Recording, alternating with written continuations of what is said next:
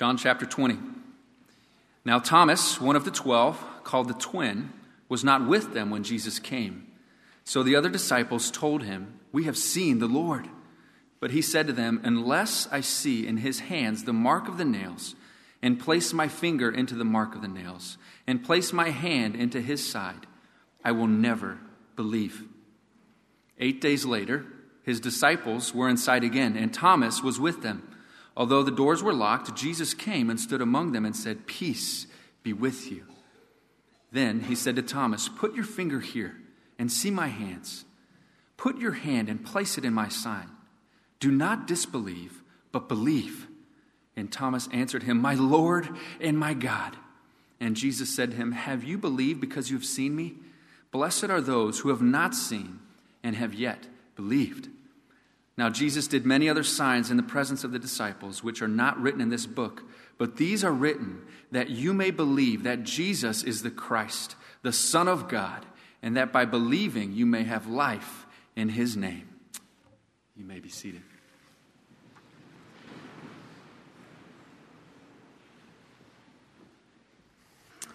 Would you pray with me?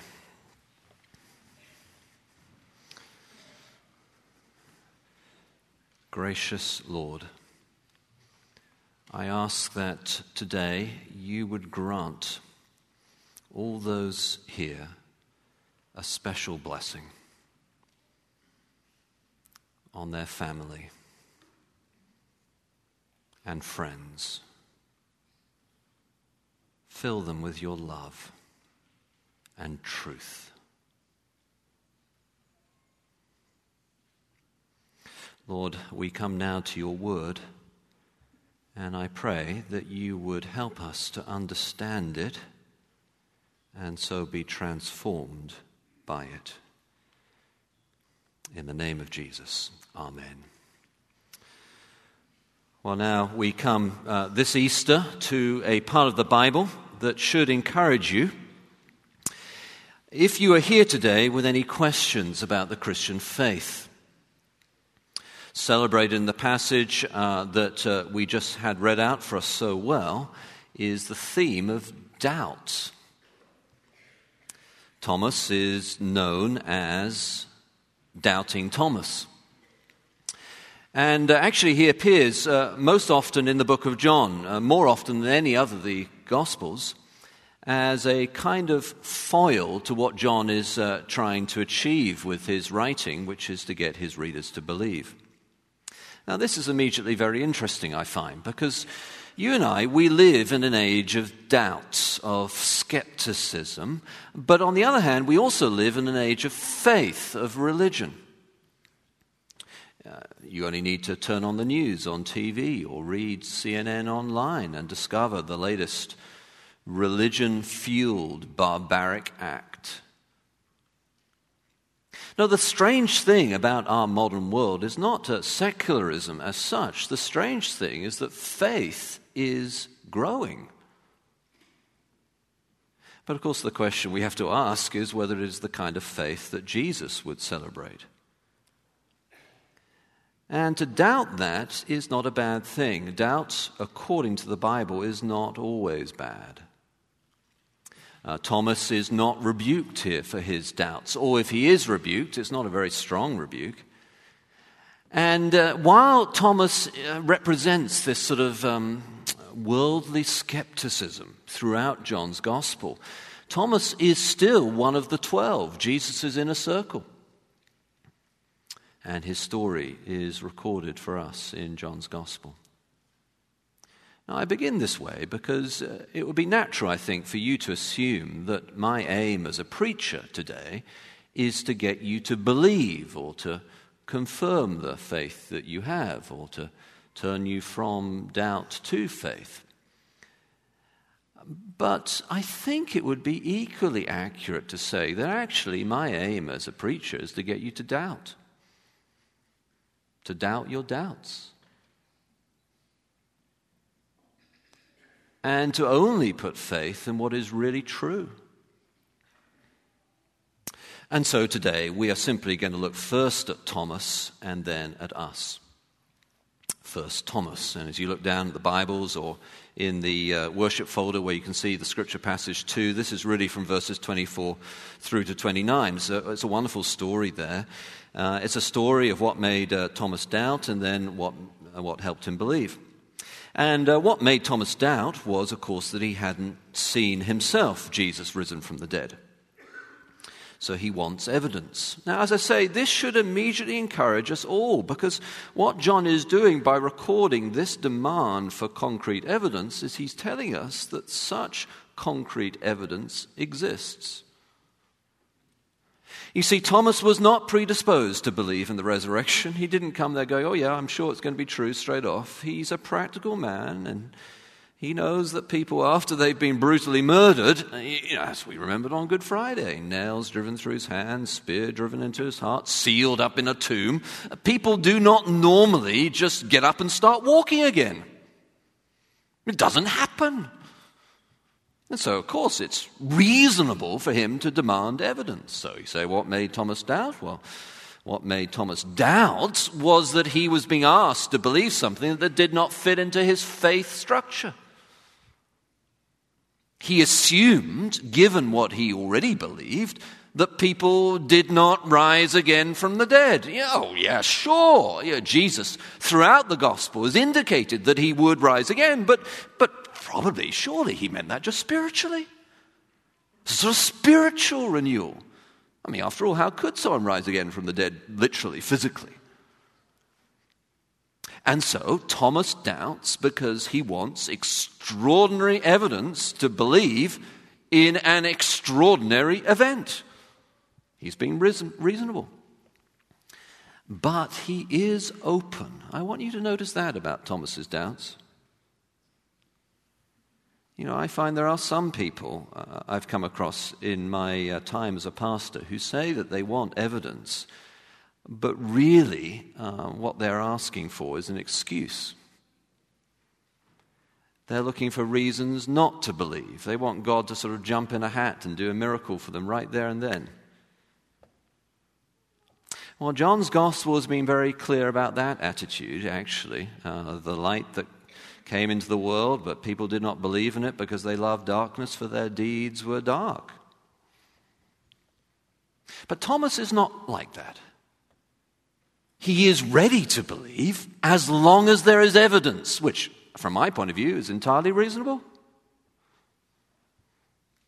What then made him uh, actually believe? Well, uh, the straightforward, kind of quick answer would be to say that he was given what he, what he uh, asked for. But actually, that kind of quick answer, there's something a little more profound going on than that. Let me show that to you. So, when Jesus appears, he does exactly what he'd done previously when he first appeared to the disciples in the story uh, just beforehand. It's actually a mirror image of the event that uh, had just taken place. So, again, he comes and stands among them. It's uh, a supernatural standing among them because the doors are locked. Uh, and so, you know, the disciples are frightened. Uh, they think they're going to be persecuted. So, they've locked the doors. They're barring the windows. They're hunkering down. And Jesus supernaturally stands among them and he says, Peace be to you. That's Jesus' typical greeting. I, I, come to give you peace.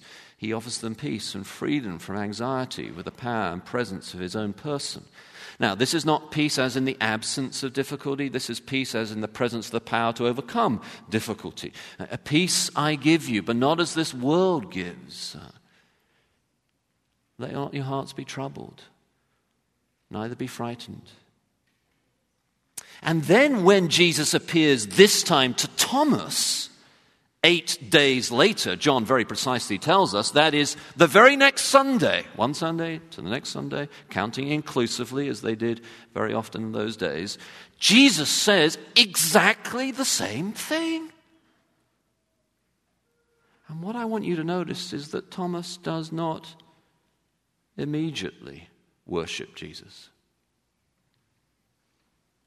You can imagine what a, a, a, man like Thomas, who's a sort of practical man of the world, what, what that kind of person was thinking. Is this a ghost? Is this a trick? Am I hallucinating? Did I have uh, too much Passover matzo balls last night? But then Jesus speaks. And what he speaks is precisely answering what Thomas had requested. In other words, at that moment, Thomas realizes that he is not dealing with a mere man. He is dealing with the sovereign Lord who hears everything he says, answers every true need of the human heart, knows his words even when spoken in a locked room and speaks now and answers those words that he could not possibly have known except that he is the risen Lord himself present before him. You know, one of the wonderful things about being a preacher is you get uh, an inside track sometimes to see this kind of thing. You prepare a sermon on Wednesday, Thursday, Friday, you say certain things, and then someone comes up to you on Monday and says, Were you spying on what I was thinking that week? you say, No. Because the sovereign Lord knows exactly what are the questions on your mind and your heart as you came in this building. I don't. He does. And he knew what Thomas was saying. And then he says to him, uh, Do you believe because you have seen? Now that's a question, not a statement, because the truth is more profound. Thomas saw Jesus, but he did not recognize him as God until Jesus spoke the words to him that only God could have known. Then Thomas worships him. My Lord and my God. Jesus, he is saying, is the incarnate Son of God risen from the dead. So this is Thomas. Thomas is a sort of practical, down to earth kind of guy. And he wanted to believe only what is true. And I say, you know, it seems to me quite right too. And in a sense, then, what I want to say to this morning, as I want to encourage you to doubt your doubts, is would you doubt along with Thomas? That is, let me just throw out some, some uh, ideas for you here. Perhaps you are saying this morning as you came into church, you know, I find it very hard to believe that there can be only one true God. There must be many different kinds of religions, all worshipping God in their own kind of ways, and it's all really the same thing. But here is the question why do you believe that? What is your faith structure for that? You know, if you went to the Middle East and said there cannot just be one true religion, they would say, well, why not? You are assuming something. You have a faith structure, but what makes it true? Or perhaps you say, I'm uh, fine with people believing in religion, but I just don't emotionally myself want to engage with it. It doesn't, it doesn't get me going. There are certain people for whom it certainly does, and I understand that. But for me, it doesn't really connect with me emotionally. You see, what you're saying then is things are only true if they connect with you emotionally. Why should that be true? Or perhaps uh, you're saying, you know, I cannot accept Christianity because I cannot accept that there is any kind of uh, moral law that is the same for everyone, an absolute moral code. I think everyone should be able to do whatever they want ethically, perhaps as long as it doesn't hurt someone else. But why, why should that be the case? You're assuming that uh, the same way that we are able to vote for whomever we want, uh, sometimes you feel some years the options are rather limited. Um, but why then should the same freedom translate into being able ethically to choose whatever you want? What evidence do you have for that kind of idea? So I want you to doubt your doubts. But I also want us to believe and experience the life that John promises is on offer for those who do believe. So we looked at Thomas, why he doubted, why he believed, and now we come second to us. And again, if you look down with me at verses 30 to 31, uh, that's where we are, are, now as we're at this uh, second latter part of the sermon. 30 to 31. But really, it's queued up by Jesus' words at the end of um, verse 29, where he says, There, can you see? Blessed are those who have not seen and yet have believed. In other words, what uh, John is uh, doing here is he connects Jesus' blessing to his summary of the purpose of this whole book. He's saying, Look, Thomas insisted on evidence. That evidence he received, and so now, John says, I've recorded that evidence, and that means that you, we, have it in front of us right now. Now, by the way, if you want to research the historical reliability of the New Testament, I've written a paper on that topic, which is available again today at the back of the, of the church. Um, scholars nowadays, by and large, accept that John was written much earlier than was sometimes thought in the past, particularly because of a famous document that was discovered uh, called the Rylands Fragment, and also because of other technical matters that I will not bore you with.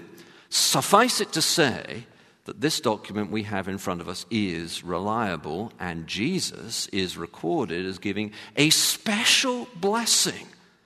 That is a special statement that we, us, are fortunate, blessed objectively. And therefore, to enter in subjectively, he encourages us to experience the happiness of that fortunate statement, a fortunate uh, situation, if we believe on the basis of the eyewitness account that John records for us. So he says, These are written that you may believe that Jesus is the Christ, the Son of God, and that by believing you may have life in his name. So, what, what is this blessing? Well, the question we must answer is what does it mean to believe and what does it mean to have life? Now, we've already seen that to believe does not mean to be credulous or gullible. I think it's important to add today that to believe does not mean to be old fashioned. There's so much rubbish being spoken about the decline of Christianity among young people in America that it's worth correcting a misimpression. It certainly is true that some kinds of religious groups are declining. You can, if you look closely, see churches that were once churches that have become rather nice restaurants or sometimes enormous, slightly garish personal homes.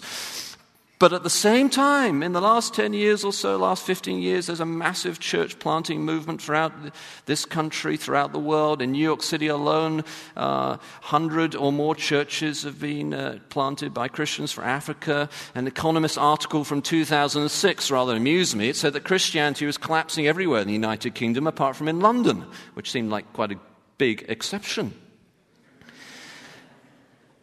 So, so what seems to be happening is that both secularism is rising, yeah, okay, and faith is rising at the same time. And you want added evidence for that? That's why we see so much polarization.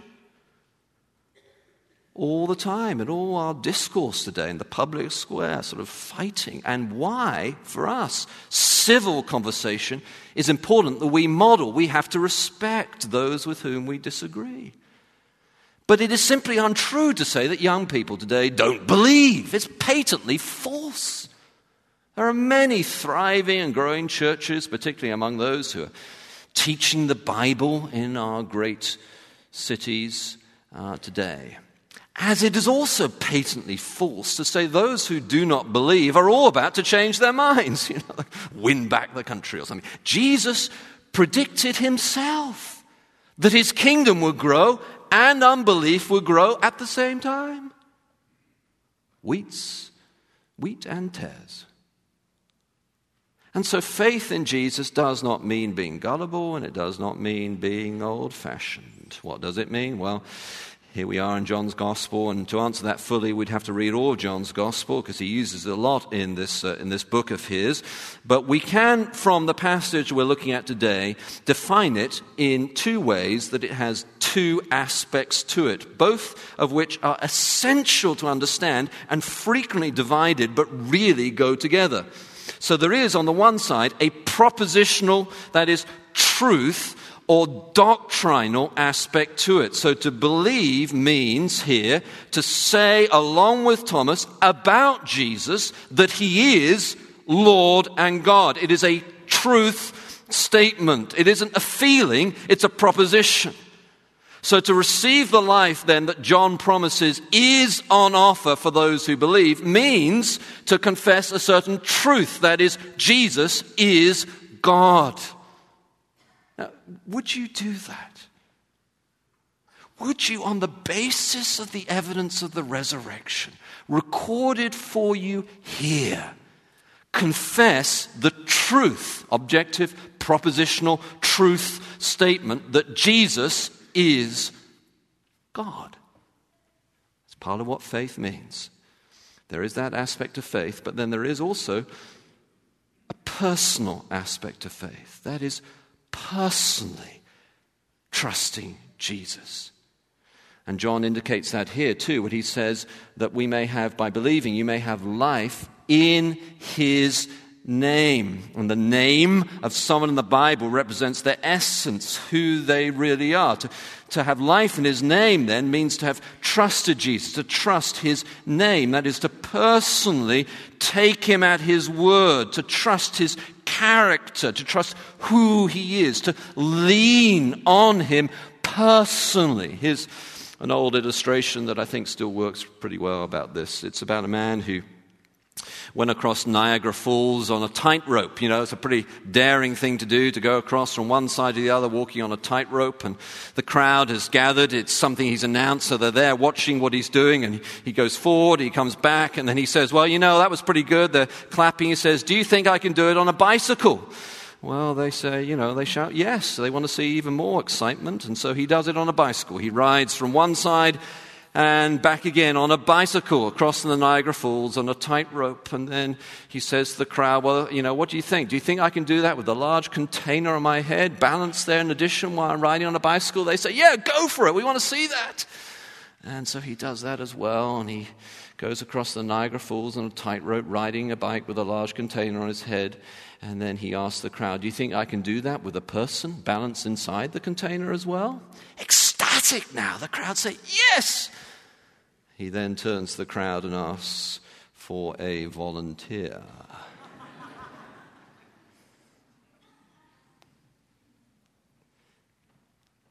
Now, it's one thing to believe, it's another thing to actually do something about it.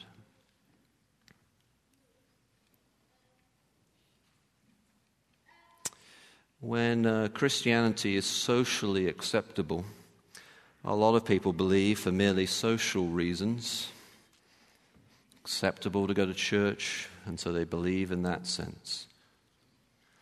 But what Jesus is asking of us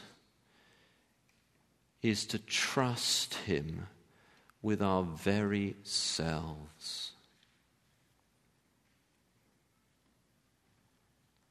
So faith is to believe the truth about Jesus, to confess a confessional statement, to be able to say the creed. But it is also personally to trust in Jesus too. Would you do that? Well, you say, that sounds like quite a risky thing to do. What do I get as a result? Well, John tells us that it is life. So, what is that? Typically, preachers, especially at Easter, will emphasize that uh, this life is uh, life after death. After all, at Easter, we remember that Jesus rose from the dead, and so presumably the life that Jesus is talking about is life that we will have, if we believe in Jesus, after we die.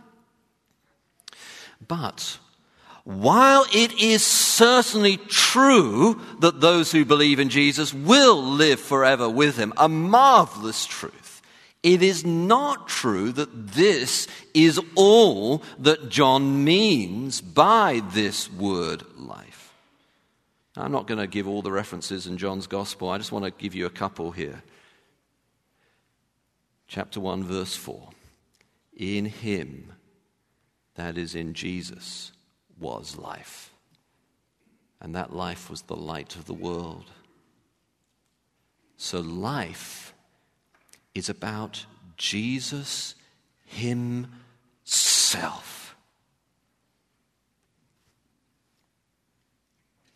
Chapter 5, verse 24. Truly, truly, I say to you, whoever hears my word and believes him who has sent me has eternal life. He does not come into judgment, but has passed from death to life. So, this life is something that when we believe in Jesus and in his word and in God the Father who sent Jesus, we already have. He has passed from death to life, has eternal life. So, physical death, then, in this biblical perspective, is for the follower of Jesus a mere temporary interruption. Almost wonderfully, John 10, verse 10 the thief comes only to steal and kill and destroy. I came that they may have life and have it abundantly. So, this life, this abundant life, is ours. This fullness of life is ours, knowing Jesus, who is life, which transforms us to experience the life of the age to come now so that when we die, we continue in our relationship with Jesus forever. Now, the question, of course, is do you have this life?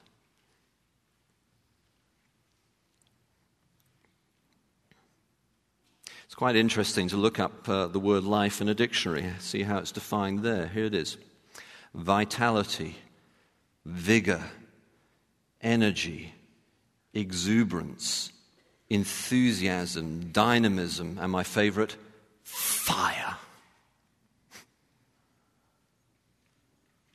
Is that what you have?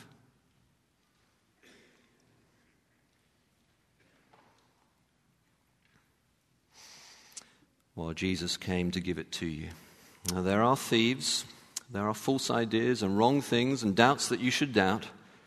But Jesus is not that. Jesus is not one of those. He laid down his life. He took the punishment that our sins deserve, as we remembered on Good Friday. He rises to new life so that it's for a purpose, so that whoever believes in him, that could be you today, whoever believes in him might not perish, but have life to the full now and forever. Let's pray together. Lord Jesus, we thank you that that is your purpose.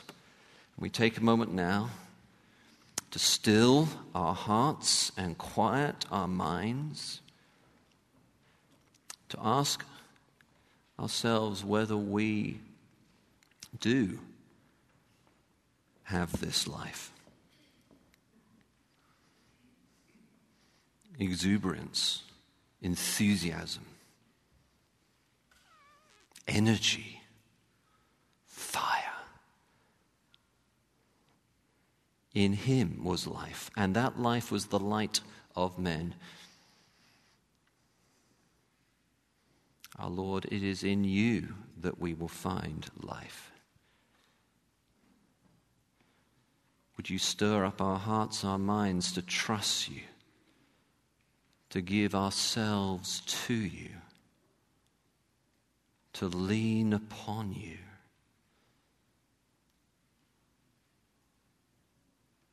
To put you at the center of everything that we are.